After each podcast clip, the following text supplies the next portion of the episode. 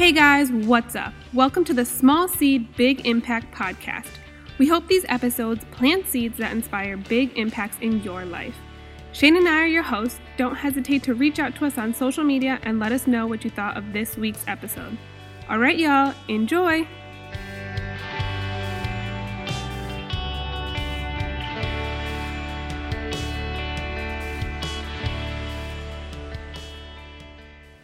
Before we start the podcast, I just want to thank Rob for making the time and coming on and sharing some of his knowledge with us. Um, as you all know, I hold Rob in a very high regard and appreciate and respect everything he does. So thank you, Rob. Also, I want this podcast to be a testimony that you can make anything happen. Like all things are possible. If you are genuine, you have the right intentions, and you're just relentless in a non annoying manner, that you can formulate real relationships. I have no true, real reason other than being a good person why Rob would come on with us. So just think about that. Well, welcome back to another week. We have the one and only Shane's man crush, the man who needs no introduction, Rob Bailey. Listen, it's no We're gonna do a better intro, maybe. No, you, No, that's a good intro. You're good. You're good. Yeah, you know what? I, you know what intro I really like the most though is the Rated Red one that you did for yourself. That was a thousand takes. It was horrible. That was, but that's my favorite intro of you. Like, oh, that gives me. I, night- I was that gives me watching night- it. Huh?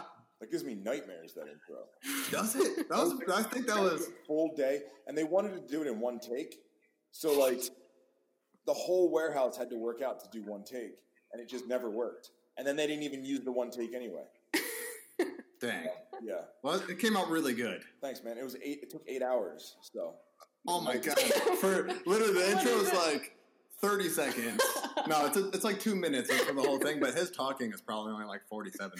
yeah, it took eight hours to film. So That is nuts. Well, that's intense. I guess the man that needs no introduction is better than eight hours of Yeah. practice. it was a painful day. Painful day. okay. I want to. I feel like so. I haven't listened to a ton of podcasts that you're on, but Let's, let's just let's just tell the truth. Holly knows absolutely nothing about you. Fuck yeah. I know, I know everything, Let's but Holly kind of like runs, runs these things. Yeah. and I'm and I'm I don't know what I do. you're like my co-host podcaster. You're my co-host. He's the one who likes to go on rants and stuff. I'm yes.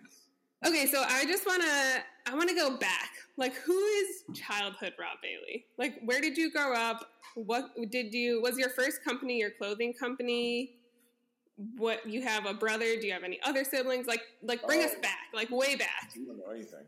Um, yes, I He's like fuck. I grew up in Pennsylvania. Um, I grew up sort of like in the woods. Um, I was a lower middle class, which is like sort of a shitty place to be because there's an upper middle class. All my other, all my friends were like upper middle class, but both my parents worked. Um, so during the day, I had to entertain myself. Um, so I played outside a lot. I played by myself a lot. At one point in time, my mom taught me how to sew, so I used to like sew things during the day.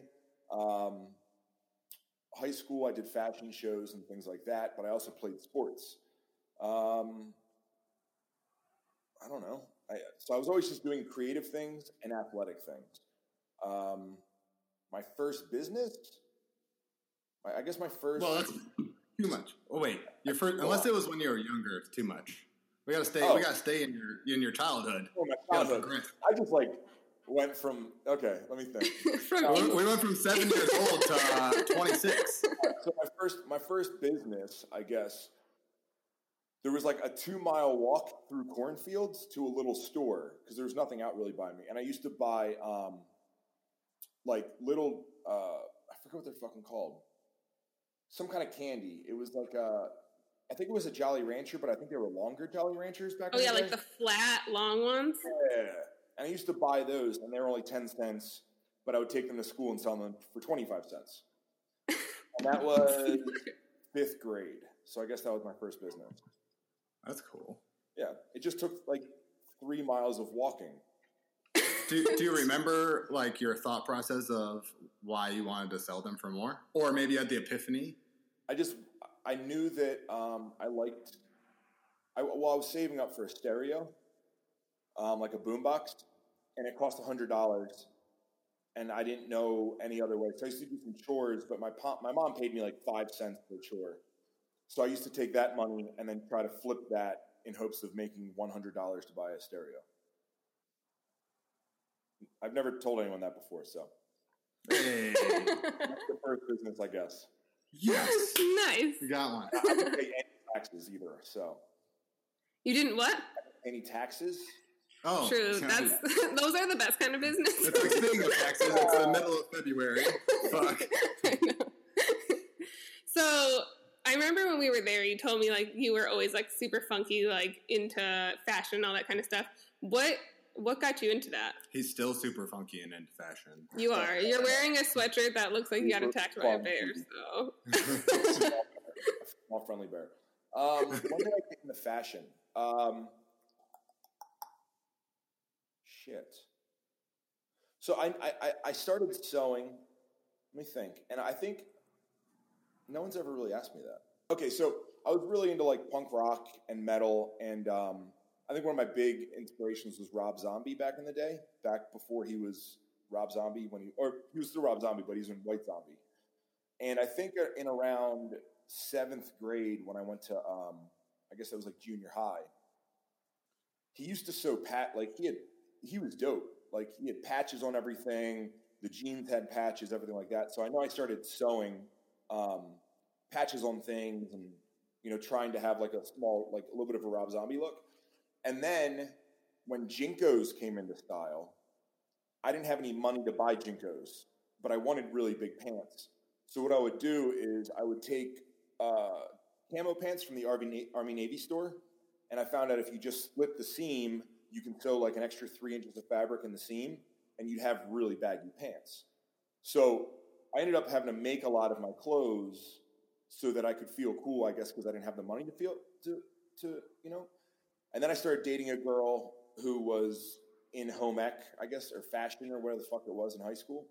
And um, I don't know, I saw her doing it. I was like, I, that's what I want to do. So I would do everything normal, and then I would stay a little bit after school and, and, and stay in home ec class and, and sew. And uh, I realized I could make like hoodies with things that I wanted. So I would like make a hoodie with like a really big hood. Um, or like bigger pants. Or I made my tux for prom. I made like a white zoot suit put flames up it, and then I made a matching dress for my girlfriend. Um, yeah, so I don't know. I just I realized that I could sew, and it was I guess it, it was sort of simple to me. Like it was just like, oh yeah, I, I want to make this thing, and I could make it out of fabric. Then I could wear it and express myself, and just always felt real, really cool. And it was strange that no other guys were doing it. You know, I mean, it's it's not like guys are in wood shop generally doing the same thing, or welding and generally doing the same thing. You're just taking two pieces of material and putting them together and creating something. And I was just doing it with fabric, so I didn't see it as that strange. Um, but everyone saw it as strange. So So were you actually in home ec? Like, were you in the sewing class in high yeah, school? it wasn't called home ec or whatever it was called, sewing class, I guess. Yeah, so I started that. I started that in seventh grade. Oh, wow. They had that as an option, but you didn't do it for very long. And then once I was able to pick it as like an elective or whatever, and I think ninth grade, I had it the rest of the rest of uh, high school. Did did they like cycle you in and out of different alternative things like that, like three months at a time to try them? Yeah, yeah. Yeah. I think as as I got further along, you could pick it as like something you wanted to do like all year. So I chose it. Just I want to do it all year. Can we contact Mama Bailey and ask her for pictures of some of your outfits? Yeah, she has them somewhere. Yeah. What? We need these. Uh, Did you ever sell your clothes that you created? Like, were other kids in your No, school like, I those never are even- dope? I No? never, I never even thought of that. No. Were you were you a, a super outcast though, wearing those clothes, or did people like them? No, I was, I was like, I didn't have any like real good friends, but I was in every single like clique almost. So I played basketball, so I was friends with all like dudes and like the the basketball scene, and then I played football, and I was friends with all like the jockey fucking football players. um, and then I was totally into metal and hardcore, so I was like cool with all like the outcast metal kids. Um, and then I was in home ec, so I was like, or in sewing class, whatever you call it. So I was like super cool with all the sewing kids, or mostly just all females. But um, Yeah. I wasn't like. Were there any real- other guys in that class? No, it's just me. Yeah. Just you?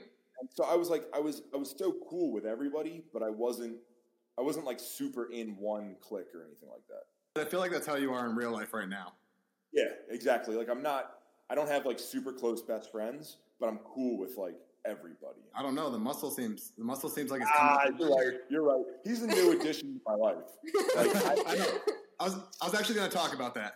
Yeah, I was he's not- somebody not um, yeah, he's like a, a newer best friend that like I'm not used to having someone like that.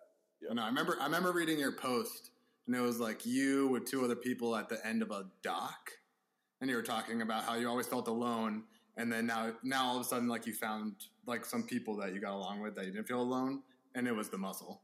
But it was really I was like, this is inspiring because I always feel I always feel the same way. I like have oh. no friends. I don't remember that post, but it sounds good.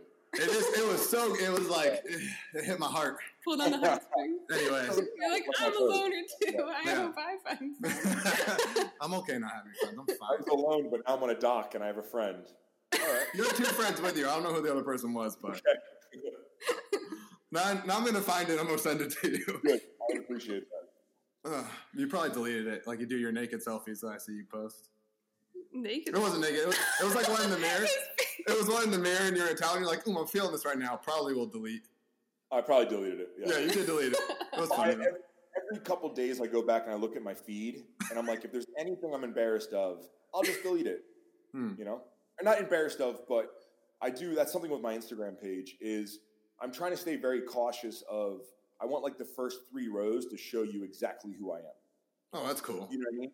So like, if by chance Rob Zombie, we just said his name earlier, by chance if he stumbles on my page, I want the top three rows for him to be able to glance at and be like, "Ooh, I like this dude." You know what I mean? Mm. Um, so if I have like two shirtless selfies up there, that takes up the real estate. So I try to like keep it pretty clean and try to keep it organized to sum up who I, you know, at, at a glance who I am, just in case Rob Zombie looks at my page. I like that concept. Yeah. Nice. Does that is that like photo with caption or just photo? Um, I don't even know what my captions are, honestly. So it's mostly just photos because I don't read Hmm. captions either. I assume that You don't, you don't read captions? No. Really? not at all. Huh. Why would I read? Cap- it's just I, I I barely like anything. I just scroll through photos and then go about my day. Well, if you never read captions, you want to know people who used to kill people and now save save people, so it's fine. Wait, what? I said, if you didn't read captions, you wouldn't know people that used to kill people, but now they help people. Who's that? You? That's me. All right. Oh, I Fair read, enough. no, every once in a while I read a caption. I read a caption about you once. About me once. I'll take it. That's fine. It was an engaging enough photo where I wanted to know more. You're like, who the fuck is this tool on the left? I was like, "Man, is that car for sale? Yeah. it was a 2006 Scion TC. You do not want it. No, Dana had the same car. Oh, I love that car though. It was really nice. It was supercharged. It was ridiculous. I can't believe I didn't die. You sound like you miss it. A part of me absolutely does. With the worst gas mileage of all time. No, it was fine because it was like a little, it was a little four cylinder, but a supercharged. All right, don't hear about your All right, car. whatever. Rob cares. Maybe he does. Yeah, just a little bit. So, okay, I want to jump into what you're doing now. I saw a little while ago you posted that you have seven companies. I have more than that. that you have Yeah. more than that? How many companies? I think I fish. I think I, I just I got the EIN number for number ten. I think today. Woo! Congrats today. I think so. Yeah. All Well, it's, Oh, it's just my personal Kill Rob Bailey brand. oh, that's really cool. Out the solo album, so there's gonna be like a little, little bit of merch that pairs with it. So I had to like make a company. Yeah. So, what are the? Uh, okay, so that's one. Okay. Flag nor fail. I can't tell you all of them. You can't. No. Can you tell any of the ones besides real Yeah. estate? So I have, and your supplement company. I have Flag Nor Fail. Um, I have Dana Bailey Incorporated. I have no Dana Linn Bailey LLC. I'm not going to get all of them right. Um, Warehouse Gym. Run everything. Uh, I own a record label just to house my record label. Um, I have real estate or to house my music, real estate and leasing. Um, I, I can't tell you this one Um, let me think. I own a management company. Um, fuck. Wait, a, a management, like a property management company? Uh, so it's they're interesting. They're interesting, but it's it's just different. So, being that I have all these brands, I have only have one creative staff, right? Right. So, and then the warehousing, I move a lot of that under my management company Okay. so that I don't have brands that don't warrant full time employees having full time employees. Mhm. Yes. So those those separate brands will pay into the management company, and then the management company, uh, the management company then sort of subcontracts for those brands. Yeah, that's what I was asking. So I asked Rags that same question, but he had no idea what I was talking about. But I didn't call it like I didn't call it an umbrella company. I called it a parent company because Yeah, yeah, my yeah. last my last company we did the same thing. We established like two facilities, but we made all revenue go to the parent company and then we distributed to the separate. Yes, ones. I don't I don't do quite all revenue, but like I'll I'll do like a, a ten thousand dollar payment from this company every single month to cover you know everything happening in the warehouse, and then all of the companies then pay into my real estate and leasing company. So considering you don't consider yourself a businessman, where'd you learn to do that? I, I honestly I haven't. Um, Cool. So like I still don't quite know what I'm doing. I just I have a really safe uh, accountant Okay, um, who I bring ideas to. nice. So I'm like, hey man, uh, I want to buy this property, but then I want to let my realty and leasing, uh, realty and leasing company use it. The rent that they collect, they'll do repairs on it, and then I want to sell it in ten years for this. How should I set that up? You know, or or what should I? I want to buy snowmobiles. How where do I buy them through? And it's like, oh, you buy them through realty and leasing, and then when they're utilized by brands, then the brand. So it's I more or less I come to him with questions and sort of concepts based on my understanding of uh, tax planning, and he sort of helps me. Um, a lot of times he's just like, "No, you can't do that." I'm like, "No, come on."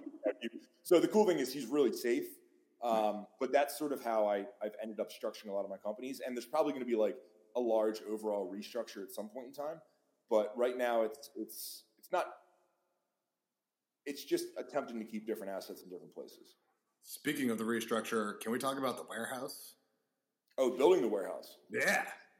So yeah, so I've always uh, retrofit into old warehouses, and um, I don't know what we're on our like fifth or sixth. So right now we have two. We have this one, which is the overflow warehouse, and then the other one, which you guys saw, which is like it was an old steel manufacturing building.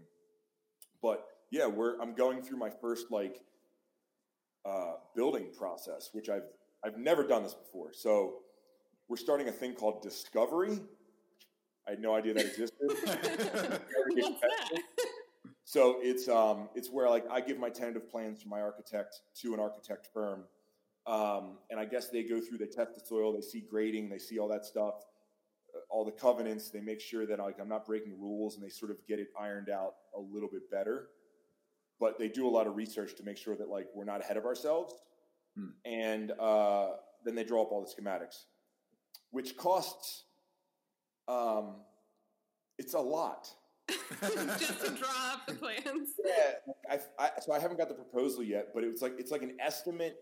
It's um, it's like a percentage of the estimated building cost. So Oh, like our, okay. our building's going to be like. So I have the land. I bought the land for five hundred thousand, and then the building's going to cost two point five. So we're going to be in three. But like it's a percentage of three million on average. so it's like the building plans could cost two hundred thousand dollars. And it's like, wait, I don't. I haven't got the proposal yet, so I'm hoping it's not that. But from what I heard him saying, the number that he said, my brain like froze, and you lost me for the rest of the meeting. So I don't know, man. I it's my first time. I'm pretty excited, but I'm also like scared to death. I know. I'm like, What? e- even five percent. That's 150 grand. I'm like, ugh. crazy, right? What? I think, he said, I think he said overall it's total like seven percent. And I was like, that seems like a lot. But you know, there's a bunch of things like we need to figure out if we need sprinkler systems. We need to figure out where all the power is at. Like the builders need competent instructions. To, so I don't know. Wait, It's what just- special what special touches are you putting on this one Yeah, that so- like you haven't? Yeah, that, Oh. that you couldn't Okay. have in your other ones. So I've never. I mean, eh, when you guys came here, like both entrances were underwhelming, right? And like, I think we have a bunch of cool stuff going on, but I think when I walk into places, I've never walked into a building where I feel like I'm proud. Um, also, like, sort of taken the fact that like I'm doing something great.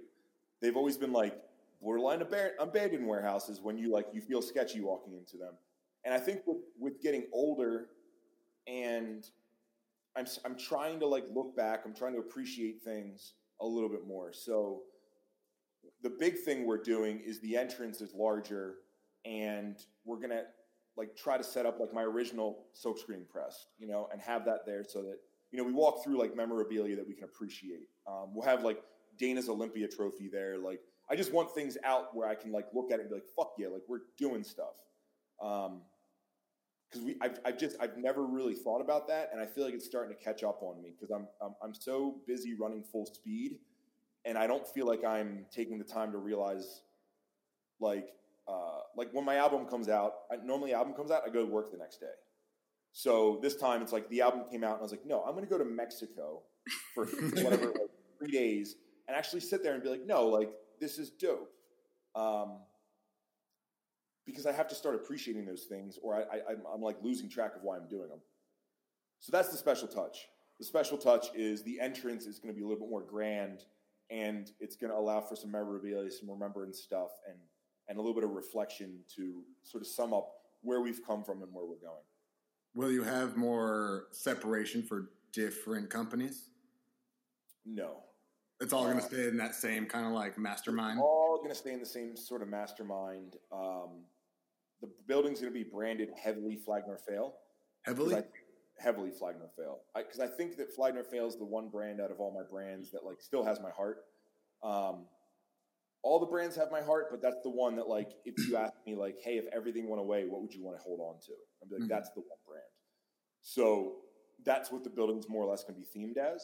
Um, but everything we've we've mapped it out to where everything flows. It all has its separate areas, but it flows a lot cleaner from a from a workflow perspective.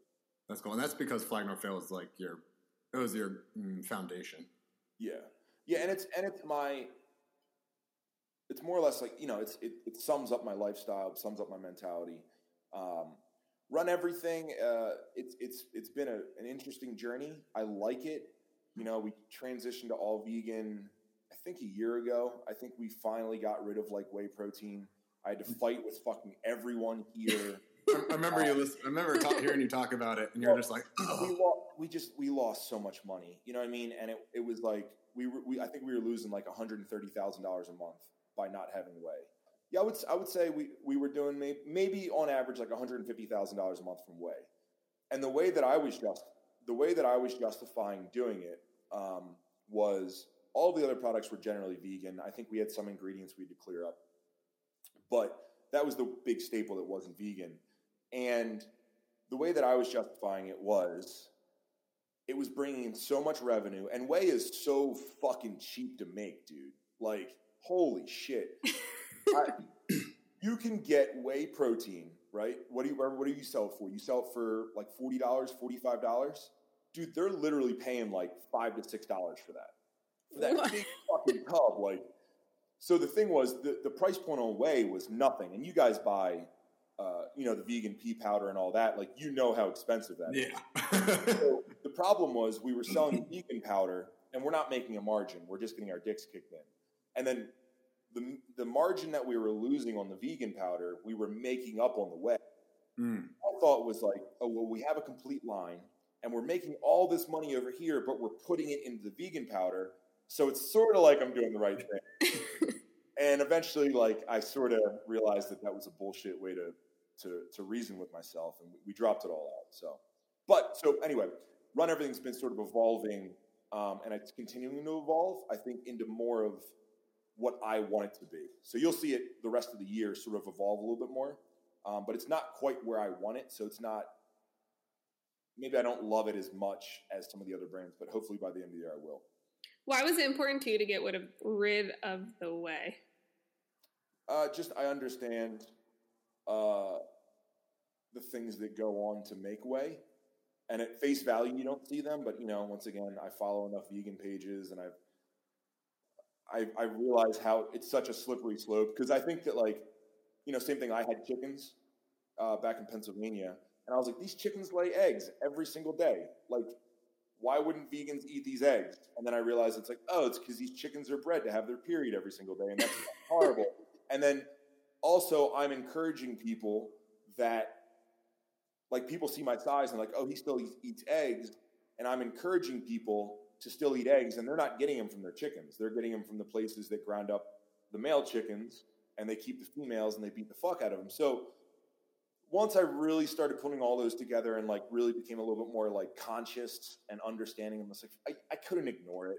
You know what I mean? Like, there's no way that I can I can pick up my chickens, hug them, and love them, and then at the same point in time be like, but fuck those chickens that are there. so, and I mean, you know, the same thing with whey from dairy. Like, it, it just it finally got to a point where it's like, I just got it. I can't, man. I can't. And, and like thinking how much we were buying and then like what that was doing and what that was encouraging in the industry, and then realizing that like, okay, I'll lose one hundred fifty thousand dollars, but it, at the same point in time, it will sort of be taking a little bit of a stand, and eventually the curve will turn up, and we'll make more off the, the vegan protein. Is is every so all of your other companies are all of them vegan, like yeah, all the clothing and things like that? So I'm the only one. Um, I mean, I'm the only one in the companies, but like my brother has to source, and he's constantly like, he just wants to make a blanket, and he's like, dude, can we just please make a wool blanket? Like, fuck, and I'm like, no, man, it needs to be, you know, a synthetic something, and they they show up, and they always suck.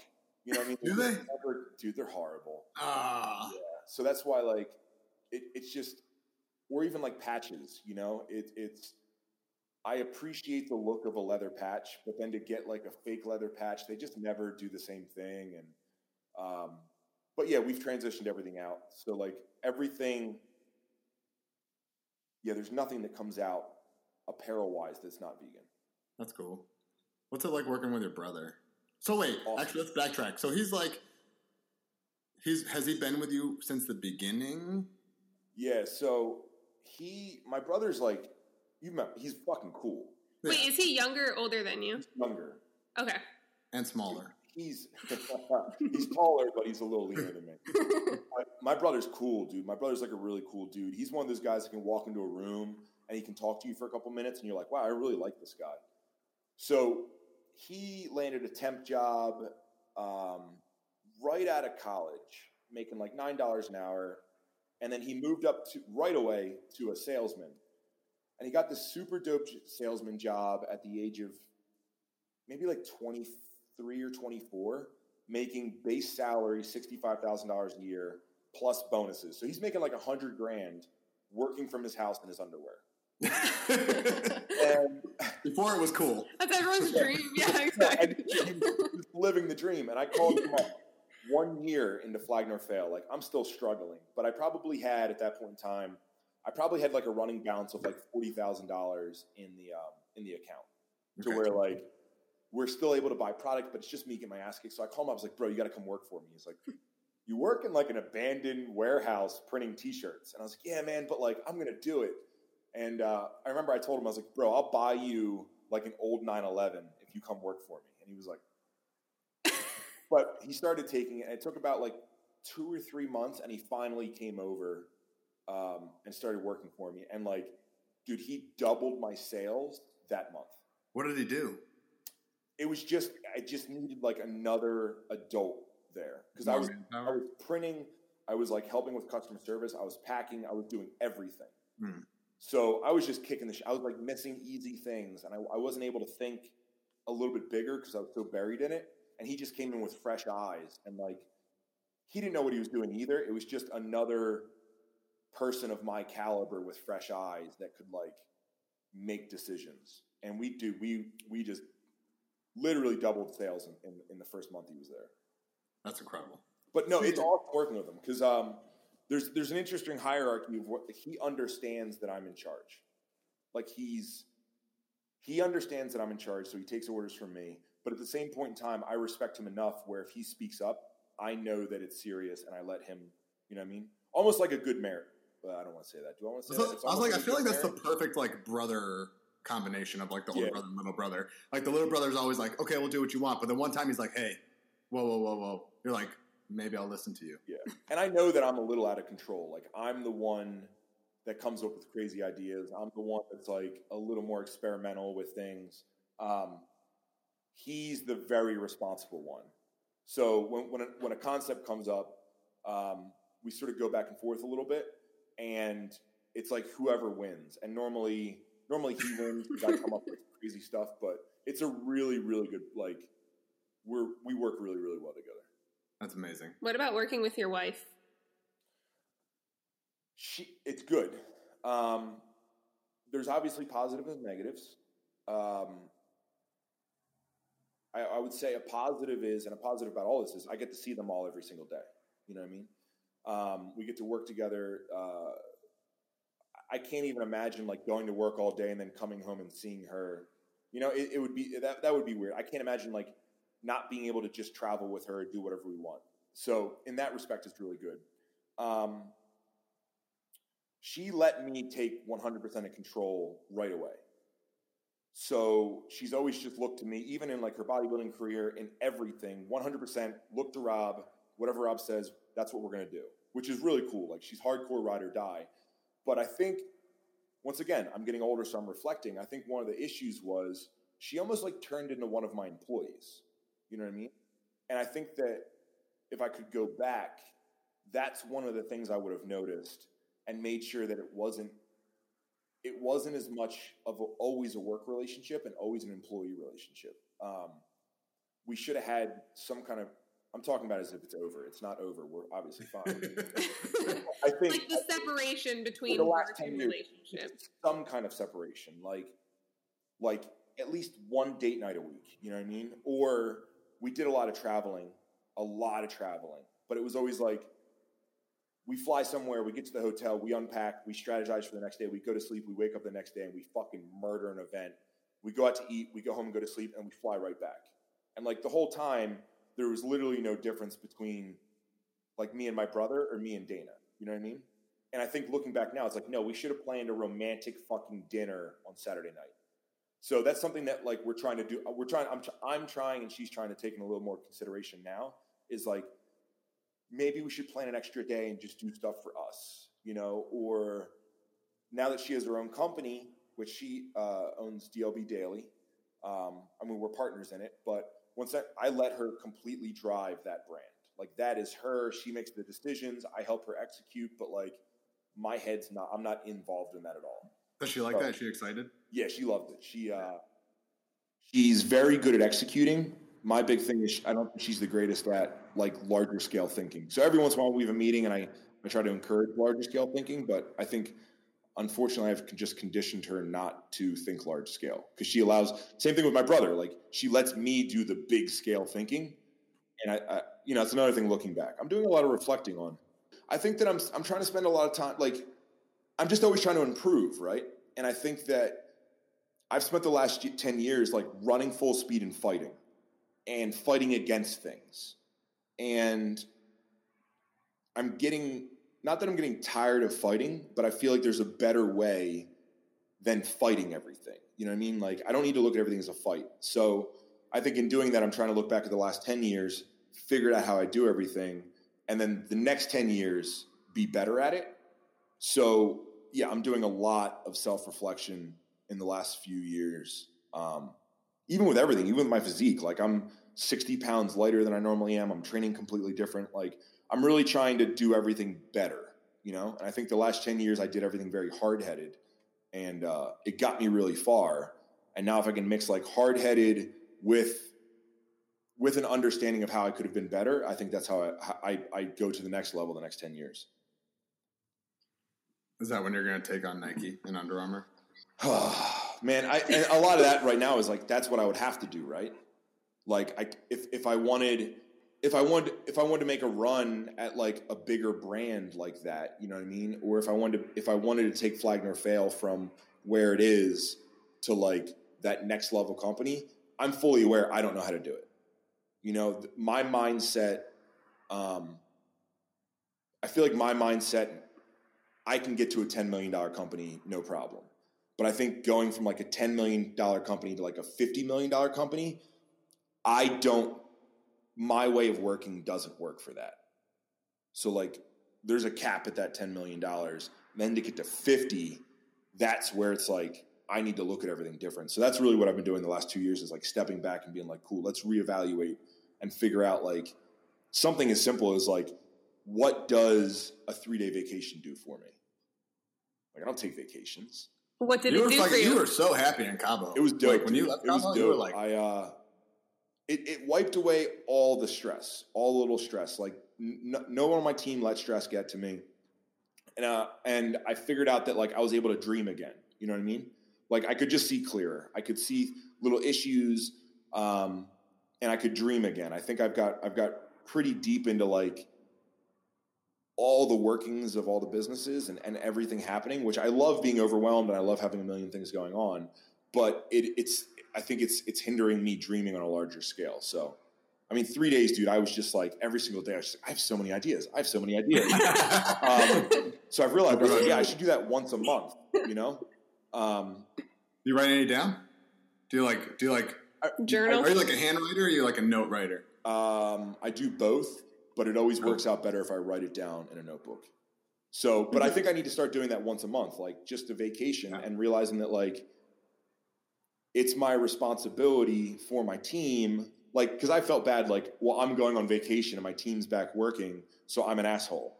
But what I'm realizing mm-hmm. now is it's like, well, no, like if I want to, if I want to make this bigger so everyone can grow and everyone has room for promotions and a way up a ladder, I need to dream. And if sitting on a beach in Cabo or sitting in a cabin somewhere with no Wi-Fi off the grid helps me dream, then that's what's going to allow me to get to the next level. Or if I need to go hang out with a friend who's more successful than me and like be around peers like that, that's how I'm going to grow. So I have to start doing. What was that for you? Um. Well, so Keaton does a lot for me, the muscle, um, in the way that he lives life. Like that's that's how I look up to him. Is his way of how he processes life, how he values relationships, how he looks at problems. Um, Heavy D's another one for me because he's a lot like me in the fact that dude, he just goes hard and does whatever he wants. Um, I don't even feel like he answers to anybody. Like it's it's pretty cool. That was that was my favorite podcast you've ever done. yeah, that one was cool. I, I like I like those guys a lot. I like all those guys, and then even even like Diesel Dave, like his the way he lives life is amazing. Those three guys are fantastic in all their different ways. Um, Andy Frisella, once again, uh, he and I have been great friends forever. Um, the one weird thing is we never talk really business together ever.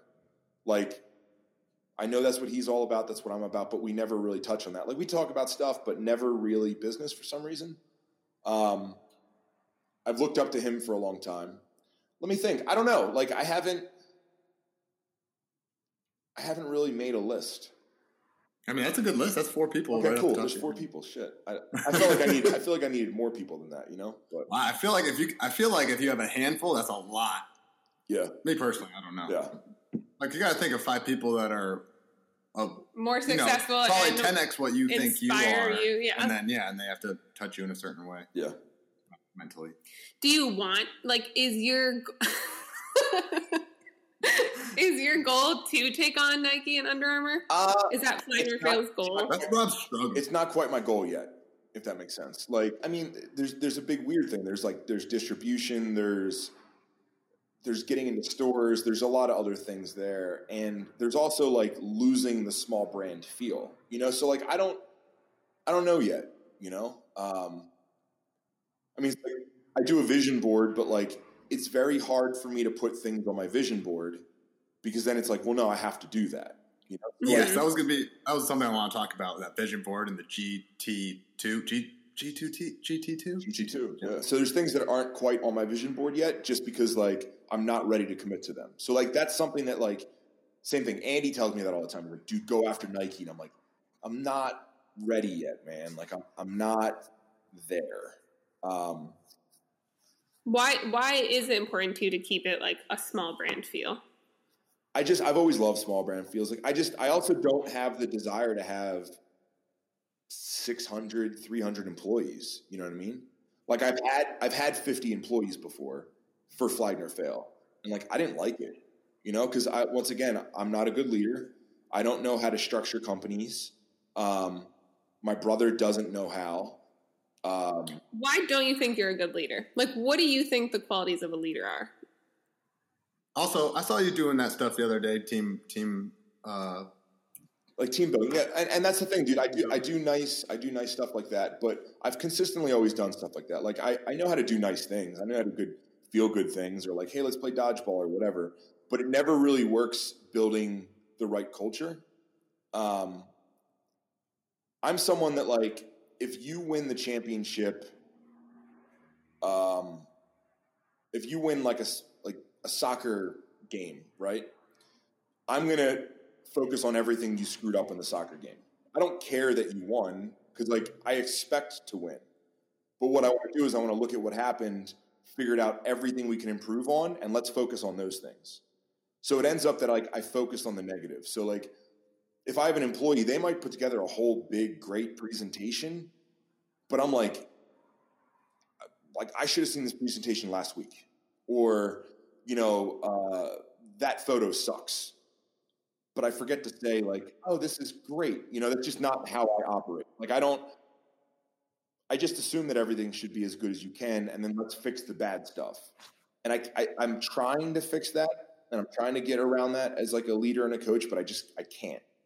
Um, So, do you think you're good at like reading people? Because you have a really good team. Like everybody we met there is like obsessed with like they there's like no chance that anybody like they're just like in love with the company and in love with you guys and like everything and they're all like that so there's like some type of characteristic that Mhm. you obviously must find attractive or that you look for in people when you hire people yeah. and that alone is like a good leadership or do you think that's what your brands attract?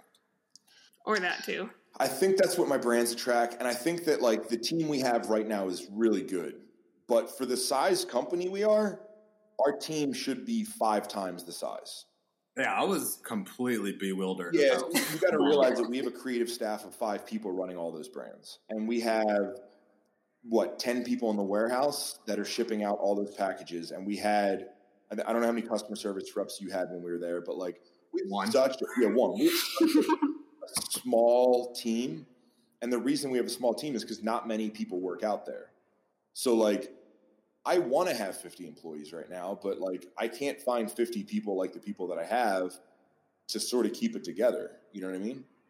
Do you think you're locate? You think relocating kind of shrunk that? No, because in Pennsylvania, it, That's because all of us East Coast people are tools, bro. East Coast. I'm from I love. I'm from Massachusetts, so I can say that. I love East Coast, man. The thing I love about East Coast is East Coast is like that's that mentality though. That's the like the fuck you kill everything. They'll kick you in the teeth. It's a it's all like the harsh weather changes. It's just the mentality over there. It's like, you just fucking rip. Yeah, and that's what like I like that because that's sort of what like built me, and that's what you know sort of gave me my passion and gave me who I am. But there needs to be like there needs to be a balance to that, you know, and that's sort of I think why I'm trying to reflect so much now. I'm trying to like I'm trying to have that balance to get better. Um, but no, East Coast was rough, man. East Coast in Pennsylvania, like that's one of the reasons I moved. There, there ended up just being so much resentment. You know, it's it's it's almost like that small town feeling where like when you start doing good, everyone's like, "Fuck that guy." Why fuck me? We were cheering for me a minute ago, and it's like, well, now you're now you've made it, Loki, and now we don't like you. And it's like, oh, okay, cool, fuck. And that's like, I feel like that's like an East Coast thing a little bit too, or like a small town thing. So, um, that's you know not the, the biggest reason I left, but that's one of the reasons I left. I wonder if it, I wonder if it's like a where you come from thing. What do you mean? Like, so like if, if when I go back to Massachusetts, people hate me because I've I've grown, I've Why? outgrown where I'm from. Like I've Yeah. I've I've progressed so much that they hate my progression because then they're like because they would like be like, oh, you're lucky. And that makes us unlucky, and they don't see it as like work. So I'm wondering if it's like a where you're from thing, because here people don't feel that way. They're like, oh, you're the person who moved to Raleigh and you're established, and like that's what they know me Yeah, as. yeah, yeah. Maybe that. So maybe that's it's not East Coast thing. Maybe it's just like you know Well, it's, you're it's also change, right? So I mean, in, in their defense, in the, the eight years that I was there, like I changed a lot in that eight years. You know what I mean? I went from like hanging out, doing whatever, like obviously working a lot, but like being very relatable to all of a sudden being I was very busy and being unrelatable. You know, like, oh, you can't hang out this weekend because you're flying to fucking Dubai. Cool, bro. I understand that to an extent, but yeah, I think I think there is something about moving out of where you're from and going somewhere else, and they're just like, oh yeah, he's not here because he flies to Dubai all the time to appearances, or you know, or wherever, you know, and that all of a sudden makes sense to these new people because that's how they know you. So in ten years, you're gonna have to move somewhere else. no, I think I'm staying here. I think I'm staying here. Forever? Forever? I think so. Yeah. Or for you know, no vision to move anywhere else. I should say. No, I- I, don't, I feel like you're not like a. Nothing's ever a solid concrete Well, that's thing. that's that's why I'm trying to get a little bit bigger so I can get that private jet, and then I can be anywhere whenever I want. Remember, you were talking about that a lot last year. You're like, I'm gonna get a plane. Well, I'm, I'm, a plane. yeah, I'll probably get a plane this year, but not a plane that can take me anywhere. Just a small one you can learn to pilot on. Yeah, Oh, you Yeah. want to fly? yeah. So I have 40 hours. I just need to pass my written, and I'll have my license. I Oh 40 shoot, 40 that's really yeah, cool. 43 hours. I'm just really bad at written tests. So where are we going when we come next time? Um, So you're gonna get like a little hopper plane? yeah, uh, trying to get like Can you go to Mexico? Where can you probably go? could. Um, We're closer to Canada. We should just go there. true, true, true. across the, across the border. Yeah. Yeah. I don't know. I, I- mean, I could I could fly to Salt Lake pretty comfortably. Um, I mean, I could fly anywhere. It just depends how long and how many stops I need to make. That's cool. What's that? What's that like? Thought like? Do you think about that yet, or no? What? Like that you can just fly places? No, I haven't really thought about it. Too far in the future. you're not. Ta- you're not taking that. Oh yeah, I live that way too. I hate that. I'm like, if it's not here now, I don't have Yeah, it. I'm I'm only thinking about tomorrow right now, unfortunately. Especially with the vlogging, dude. The vlogging, like, because I really have to structure my day because there's like other people involved now, and uh, I have to make it somewhat interesting. I can't just like bury my head in work. So now, like, it's weird, but it's cool. So like, I I'm feel like that. I feel like you buried in work would be funny. well, no, it's not. I'm just quiet and angry. It's not funny at all. Yeah, Dana's just like, so you're gonna stay here? I'm like, I'm busy. She's like, okay, and then that's it. That's that would be the whole video. It'd be hard. you we should start it that way, and then like fast forward eight hours back in the gym. yeah. That'd be kind of funny. Maybe. I mean, that makes. How long are you going to do your vlogging for? Just a month, or Yeah, just a month. until Well, you're gonna- sick of gonna it? do A month. right now. So I actually found a content creator, um, a kid who does video. Once again, I don't know if you can even hear me right now, but he's not as good as Carlos, like as far as like skill set. But Is this Cody? Coden? Cody? No. no, no, he's a photographer, Caden. I just hired a new photographer. Uh, no, this is this is Jake from Pittsburgh. Oh, You don't know. hi Jake in Pittsburgh. He, uh, That sounds like whatever from State Farm. yeah, right, right? I'm sure, I'm sure he- He's an insurance man. I'm sure he loves that. Um, that like name got sort of low key ruined. But you know, the one thing that uh, watching his videos is that they're not very like the edits aren't over the top or amazing, but he understands what people want to see, you know, and he understands concepts. And even right now, like if I'm trying to figure out how to like close out a video, we'll drive here and he'll ask me like, like he asked me today, he's like, well, why are you doing videos? And I was like, well, I'm trying to spark people and blah blah blah. And he's like, oh, so you're not trying to give people you know, step by step information. You're trying to inspire people. So let's focus on that today. And I was like, oh, like he, so he, he brings the intelligence side plus he can edit. What do you want to inspire in people? So it took me a long time to think that I could actually do it. Right. So I think that I always looked at people and I always assumed that like, oh, that's a businessman or I can't do that or I can't do that to that level until I was like 25 or 26. And then I actually got like the spark to do it and realized that a lot of times when you want to do something, you just have to try. You know what I mean? Like I don't know about you guys. Oh, but like I don't know if either either of you have gone to culin- culinary school or done any of that to, in order to make bars. Nope. no, you I did by started- fire. I got thrown Yeah, straight into another company. And I think that I think that a lot of people think you need to do all these things to do something. You know what I mean? So like real estate, I'm now buying properties all the time and I have no fucking clue what I'm doing. You know? I'm putting out my first solo album next in three or four weeks. Thanks, man. And like Oh yeah. New release in what? What? Nine days? Eight days? Eight yeah, days. eight days, uh, there's a Heartbeat. coming out. But I'm so so excited. I don't- Like, Uh, I don't know how to release music or make it gain traction. Um, I don't know how to build a warehouse. I don't know how to do any of these things. And I think that like, not only do I want people to see me training different, doing exciting things, and then get inspired, but also realize that like, oh, he's an idiot. Like he doesn't know what he's doing. Like if But you're not do one thing. I think it's just show people that like I'm just a regular dude. You know what I mean? And But you're not. I'm a regular dude. Yep, you have I have some You- experience. right, but I think I think everyone is a regular person on a base level, but you have uh, internal drive that is irregular. But that's all it is, is internal drive. Right. But like So that's the tool. that's the that's that's that's the passion is what people need. yeah, but everyone's passionate about something, right? Are they? That fucking you have to be, dude. I think like if you really dig into somebody enough, you can figure out what they're passionate about. Do you Or, think they're just afraid from like constant failure? or there's a blockage to realize what they're passionate about. You know what I mean? that's what it really. there's there's a fucking blockage and i think that like same thing in my videos if if someone can watch and be like wow he's really passionate about x y and z maybe i'm passionate about something and even start thinking so like that's all the videos are trying to do is, is, is some kind of spark you know so even if someone's not passionate about something maybe they can accidentally stumble on one of my videos be like this dude's so, doing so many things what if i wanted to do something what would that thing be and at least ask that question Yeah, I mean that's a great message. I'm always amazed. I'm always amazed how many people that know you, and then I'm I'm equally amazed how many people don't know you. And I'm like, how the fuck do you not know Rob? It blows my mind. I'm like, I feel like you're just everywhere, but and like clearly it's my bubble, my world. it's your bubble I'm it's your bubble what? Yeah. yeah nobody knows who i But I'm am like? But at the same time, there's a ton of people that do know you, which is amazing. Like I've had so when I was when I was in Montana, I had people that so like where I'm from, people don't like me for obvious past reasons, and that's why one of the reasons I had to leave. But I had people I haven't seen for 15, 20 years literally be like, "Oh, I saw you on Dana's story. I thought that was you," and like message me and DM me, and they're like trying to be cool with me. I'm like, "Bro, we're not fucking cool." But anyway, but I'm like, it's cool that people know you guys, Yeah. but they know you. I feel like you, this past year and a half, have fit like, I don't know if you came like more into yourself or like hit your niche or are just embracing yourself more, but you, Rob Bailey, is becoming a thing and not just flag nor fail, not just run everything and not just date, yeah which is so fucking exciting. Thanks, dude. And that's and that's all the pieces of it. You know, I mean, like I need to let my team do a better job. You know, I need to let Austin do his job. I need to let Drew do his job. And I think that like I'm such a control freak that like I had my hands on too many things.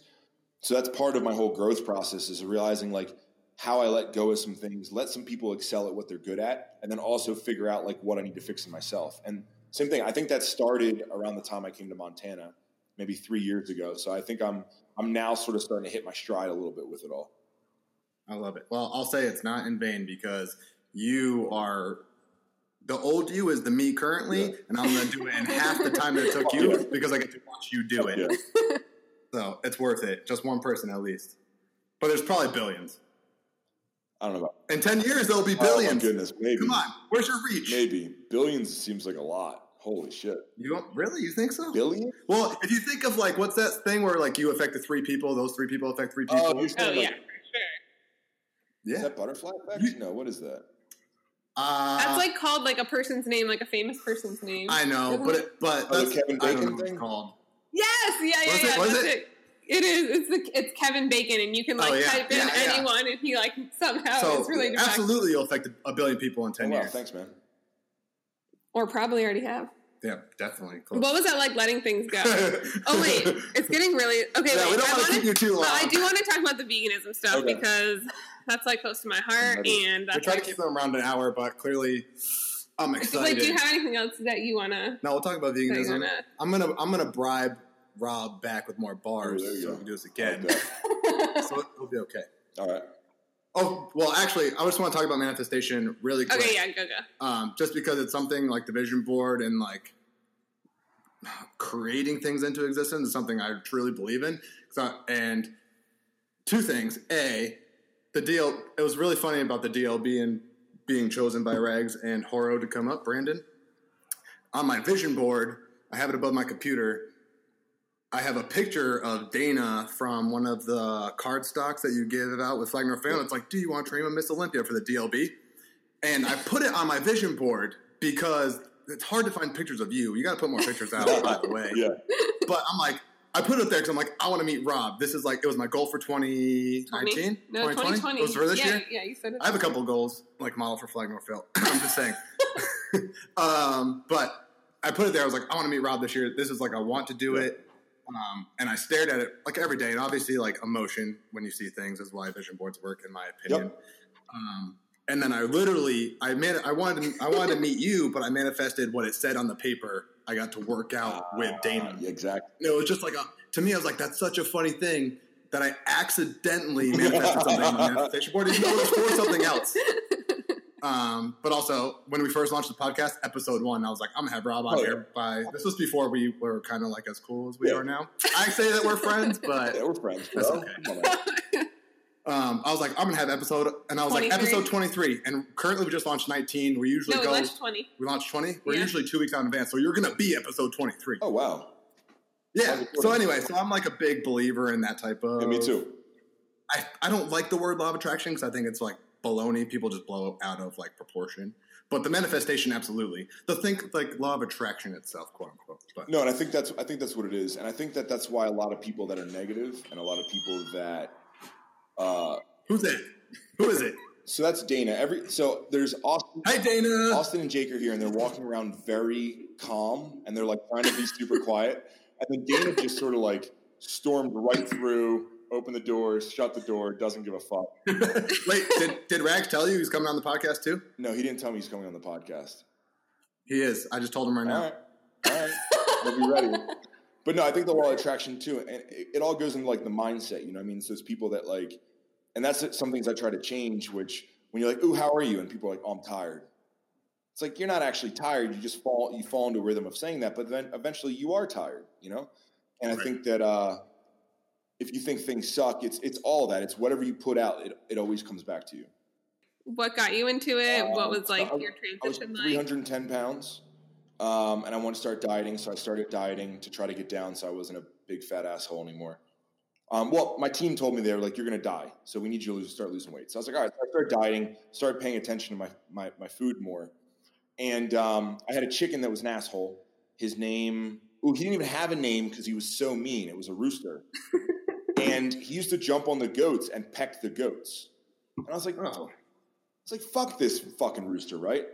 So I went and I chopped his head off and I took him back to work because I thought it was an option.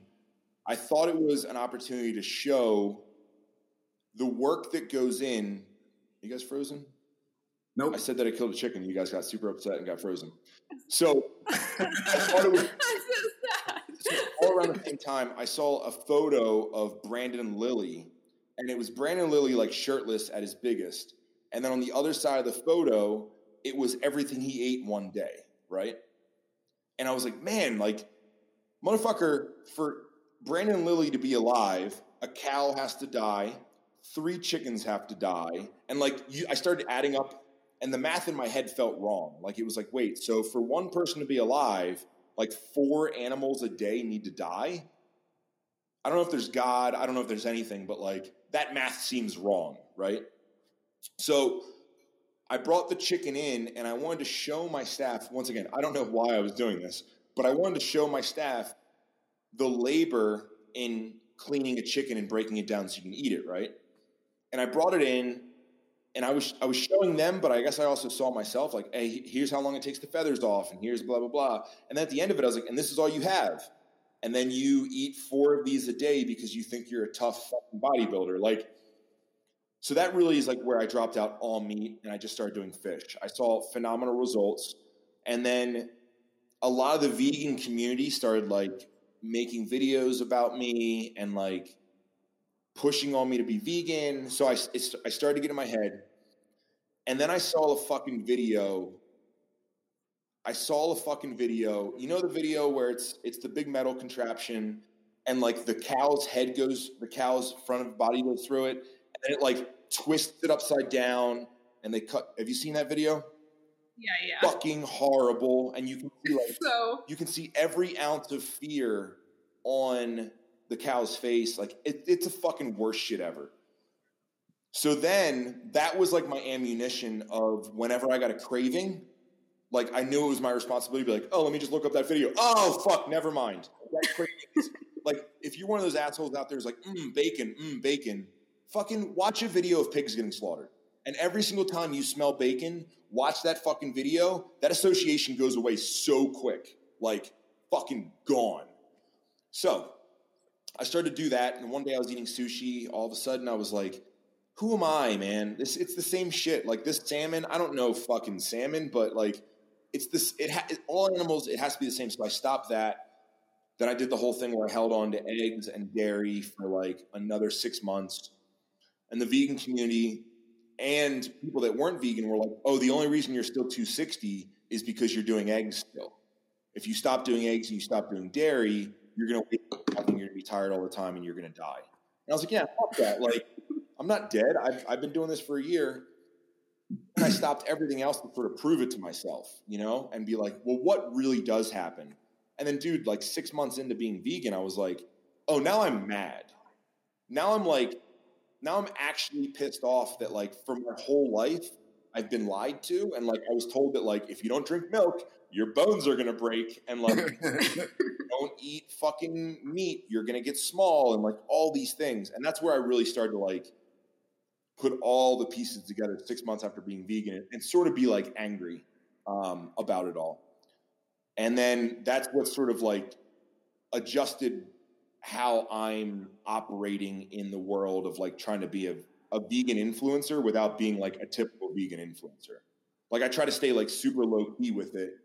Um, cause like the same thing, I find myself in a situation a lot of times, like backstage with the Diesel brothers, um, the Diesel brothers, Andy, Sean Whalen, like, dude, we, we were all backstage and like the vegan conversation started, right?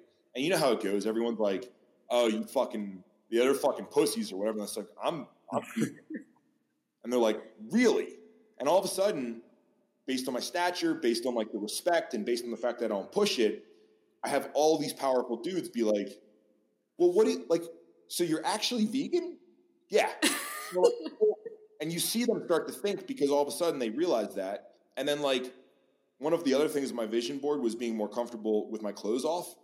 And then, like, whatever it was, 15 minutes later, uh, Heavy D said something about, like, hey, Rob, like, you dress so cool. And I was like, oh, try on my outfit. And I took off all my clothes. And I'm standing there in, like, my boxer briefs. And there's, like, everyone's there with their wives. And I just saw it. And everyone was like, why does the vegan dude why is the looking in the fucking room? You know what I mean? And I that's the way that I want to do it. You know what I mean? I don't want to be super intense because I think during my transition, the people that were super intense, they just shut me the fuck off. I was like, oh fuck mm-hmm. this movement, fuck being fuck having a title on me, all that shit. But it was the it was the super friendly dudes that I could relate to a little bit. You know what I mean? Once again, I, I forget his fucking name because I only know his Instagram name but he was out of Florida. He was a lawyer. And like, I felt comfortable calling him and be like, hey man, like, if I'm vegan, what do I do with all my shoes? And he was like, dude, you still wear your fucking, what do you mean? what, are you going to throw them all out? And I was like, well, like, I don't know, man. I have leather shoes. And like, I, I bought a house and there was this leather couch. And like, what do I do with that stuff? He's like, you fucking use it. Like, what do you, what do you mean? I was like, I don't know the rules. Like, he's like, no, dude, the rules are whatever you want to make the rules. Like you do your fucking best. Don't buy new leather couches, but if you have an old leather couch, like you don't have to throw it out. Just don't encourage it moving forward. And I was like, oh wow, completely different than some of the hardcore vegans that were like, like telling me I was a fucking asshole and I was going to get cancer when I was trying to make my transition. So anyway, that's my little that's my story of how I got here. And I think I, I, think it's been four years now. It was New Year's, but I don't remember what year. I think it was four years ago. Four. What's also confusing because like people like, so you don't eat any meat at all, and I'm like, well, no, I haven't had meat in like yeah, you haven't had meat in almost five years. Yeah, yeah. And they're like, so what do you mean? And then I have to explain like. I know you did. You did like this gradual transition, so I could see where it gets like a little wavy. Yeah, which I think is the best way to do it. Yeah, I was. I did like my whole personality is at very instant, so I just did like I'm going vegan, click overnight, which is dope. But I think that the danger there is like this the whole Game Changers movie. I've had so many people be like, "I saw Game Changers. I went vegan for a week and I didn't know what to eat, so fuck uh-huh. that." And it's like, well, I'm the transition it was easy. Like it was it was easy to be like, "Oh, I'll just have the fish on the menu." You know what I mean? And then like after that, it was like, oh, "I'm in a diner." When if I would just cold stop, I'd be like, "So what do I eat? Potatoes and potatoes. but I was like, oh no, I'll have, I, I can still have omelets. You know what I mean? Mhm. And then like it took me a while to realize like, okay, so what's the hack around that, and what's the hack around this, and it, it gradually gave me time, so it didn't just like dead stop my life. No, yeah, I think You know I mean? I think it's wiser to do that. I'm just very, uh, Which is dope. You obviously did really well with that. I guess. And I we ate heavily plant based anyways before, so it was like an easier transition for us. Yeah, yeah, I'm just kind of like, I have one. Holly and I both are just kind of like, once we decide something, we can't. There's like, there's, I'll starve. There's no food, I'll starve. Anyway, Yeah. but we don't want to keep you long. I know you got to run your 5K. I appreciate Yeah. all of your amazing time and Oh, you know dealing with the hassle of it starting. Yeah, sorry about that's that. fine. Fine. Um, is there anything you want to tell the people? I'm doing daily videos right now. Oh yes, I know. That's all I want to tell people. That's cool. Yeah. I'll post it. I'll comment. Yeah, give me, give me, uh, tell the tell the people that listen to just go give some feedback. Watch, let me know what they want to see because that's the big thing. Is this does take a lot of effort doing these daily videos in addition to everything else. Um, I mean, Jake here, it's what he's doing. You know what I mean? And if and if people don't care, and I should just shut up, which is reflected in the views, then I, I I'll just focus. I'll try to do something else. But I want to know where I can add value. So That's cool. Even if you think I shouldn't do videos anymore, go watch a video and then tell me if I should keep doing videos or I should stop, or tell me how else you think I could add value. I think they're a great ten minutes of your day, so everyone should watch them. Yeah, I like how That's they're good. short. Like I like how I they're like not. it. Yeah, they're. they're Yeah. I think 10 is the perfect the perfect number. Yeah. We'll throw them on our stories and tell people to go. Check it out. Pe- some, I have some influence. Not, I mean, not a lot. No, you do. You do. Yeah.